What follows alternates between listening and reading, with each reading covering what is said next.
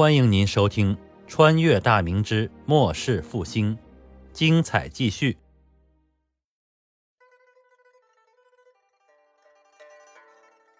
呃，启禀督府大人，那帮人却是川军的将官。事情是这样的：四川援剿总兵邓启接都帅府军令后，就带着属下六千官军拔营赶往樊城。邓启为人刻薄寡恩。长期克扣属下官兵的银饷，对下属动辄打骂。普通士兵月薪一两二千，朝廷按人头拨发，虽然时常积欠，但隔几个月也会下拨一些，只是积欠不补。饷银拨到军中，士兵只能拿到一半甚至更少。当兵打仗就是为了钱粮。这一年多来，邓启克扣的军饷已经过万两，他打发亲兵将克扣的军饷直接护送回四川老家。官兵得知，无不愤恨，积怨日渐深重。这日行抵樊城，官军在县城西北十里处安营扎寨。樊城知县组织当地乡绅劳军，送来十坛美酒、十头生猪，另有油盐米粮若干。樊城县劳军之人走后，邓启命亲兵杀猪煮菜，与监军太监刘云忠以及一干亲信呼喝畅饮，通宵达旦。不几日，送来的美酒肉食就被他们一众消耗殆尽。官兵们平时吃饭都吃不饱，好容易有人送来酒肉，却连一点肉腥都看不到。于是官兵们聚集鼓噪起来。邓喜正在和刘云忠畅饮大嚼，闻听帐外鼓噪之声越来越大，便命亲兵查看。不久来报说官兵聚集。邓喜站起身形，袒露着长满护心毛的上身，一溜歪斜的来到帐外。游击高奇勋上前见礼后，开口说道：“总之大人。”我等听闻县衙派人劳军送来酒食若干，特来领取。邓启醉醺醺的斜着看了他一眼。县衙派人劳军那是不假，但酒食是送与我和监军的，你一个游击有何资格享用？高希勋闻言强压怒火：“哎，总之大人，兄弟们为朝廷出生入死，平时连顿饱饭都经常吃不上，饷银更是短缺。”好容易有人送来劳军的肉食，为何我等无权享用啊？邓启见他顶撞自己，顿时大怒，低头寻见一根木棒，俯身拿起后，照着高奇勋劈头盖脸的抽了下去，边抽边骂道：“你一个小小的游击，竟敢也顶撞于我！哼，谁给你的胆子？信不信老子斩了你？”这一顿抽打，高奇勋满头满脸鲜血直流。监军太监刘云忠等人闻听声音，也是走出帐外，看到邓启抽打高奇勋，刘云忠笑得满脸开花，拍手叫好：“哼，打得好，使劲打！这等不分上下尊卑之徒，打死最好。”邓启的一众亲信也是抚掌大笑。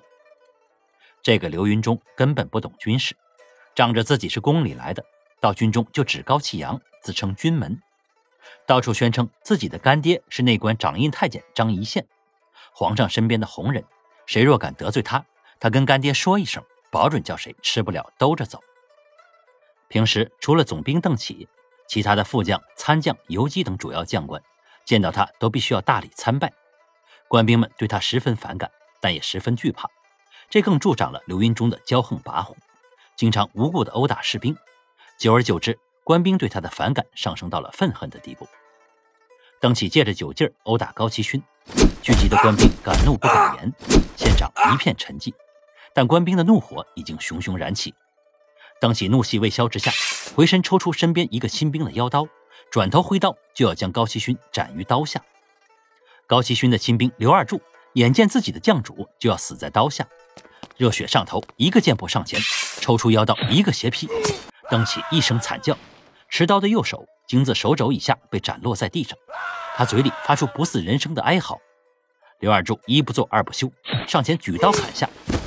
邓起身手顿时分离，鲜血从脖腔中喷射而出。不管是聚集的官兵，还是刘云忠等人都惊呆了。一个手握重兵的朝廷总兵，居然被自己一个手下小小的士卒斩首了。没等大伙回过神来，刘二柱举刀吼道：“邓贼已死，杀了刘太监！”大伙喝酒吃肉啊！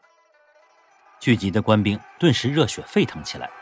成千上百人持刀拿枪，呐喊着涌向刘云中等人。片刻功夫，刘云中等人被乱刀砍为了肉泥。这人也杀了，祸也闯了，众人慢慢冷静下来，都开始害怕起来。高希勋更是呆立当场。他虽因为愤怒而质问邓启，但从未想过要杀了总兵和监军，那可是造反的重罪啊！这下可好了，一顿酒肉引发的一场血案已经不可更改。自己在战场上拼杀，好容易积功升到了游击将军，这回全完了。他懊丧地抱头蹲下，何去何从？脑海里一片空白。其余的官兵也都是面面相觑，慢慢地放下刀枪，不敢出声，生怕谁先说话就会被推出来当了替罪羊。刘二柱提着犹在滴血的腰刀，大步来到高奇勋面前，高声说道：“将军，要不咱们反了吧？整天吃不饱。”银饷也欠了半年，咱们是拿命换钱。现在到处是贼，咱们奉将军为主，占山为王，大碗喝酒，大块吃肉，岂不痛快？高继勋腾地跳起来，对着刘二柱一顿拳打脚踢，边打边骂道：“叫你占山为王，叫你大块吃肉，你他娘的是话本听多了，还是脑子坏了？咱们是官军，是官军，你他娘的竟敢和反贼一伙，打死你个狗日的，打死你个狗日的！”刘二柱不敢还手，扔了刀，抱头蹲在地上，由着高继勋暴打。反正自己是皮糙肉厚的，挨几拳脚只当是挠痒痒了。高继勋打了一阵，方才停手，累得呼呼直喘。看这行货一副嬉皮笑脸、不在乎的神情，顿时又是一阵生气，又上去踹了他几脚。要不是这货在战场上救了自己几次，自己早就拿刀砍了他，当替罪羊交给上峰了。他恨恨地骂了一声，转身对着官兵们高声说道：“各把总带大伙各自回营，没有军令不许出营，违令者斩。千总以上的留下，我有话说。”众人各自散去，几名千总留下。高希勋招呼他们进了邓启的营帐。众人坐下之后，面对这些剩下的美酒美食，毫无胃口，都在为自己的前途而担忧。只有刘二柱看见这么多好吃的。暗自咽下口水，但看着上官们的脸色难看，也不敢自己去吃。都说说吧，接下来怎么办？总不能真如那个憨货所说，去落草为寇吧？在这里，高奇勋的官职最大，这次事件也是由他先出的头。平日里作战也是奋勇当先，在军中颇有威望，所以众将都以他为主。众将互相看了一眼，千总姚怀龙开口说道：“啊，将军。”要说这刘二柱说的也没错，咱们剿贼好几年了，贼是越剿越多，咱们人越打越少。听说闯王高迎祥兵强马壮，连洪都都惧怕于他。再过几年，说不定他真的成了事儿，咱们不如投奔于他。这几千兵马过去也是好大一股势力。呃，况且咱们作战经验丰富，将军去了那边，将来要是换了江山，也能弄个公侯做做。没等他说完，高奇勋厉声喝止：“闭嘴！我高某人从懂事开始就知道仁义礼智，只知道忠于皇上，忠于朝廷。从军之时起，我就立下誓言，我就立下誓言，要做岳武穆那样的英雄好汉。这些贼寇烧杀抢掠，视百姓如猪狗。朝廷之下，百姓虽然贫困，但至少不会无辜被屠。咱们都是穷困出身，都有家人亲属。”如果不是当年入了军伍，现在死于贼寇刀枪之下的，很可能就有你我，或者是你我的亲人旧故。何况军中有多少兄弟的亲朋已经丧命于倭寇之刀枪下？我等是人，不是畜生。那些贼寇就是畜生不如的活物。我与贼寇势不两立，谁再敢言投贼者，高某定斩其首级。姚怀龙讪讪的不再出声，众人都是沉默不语。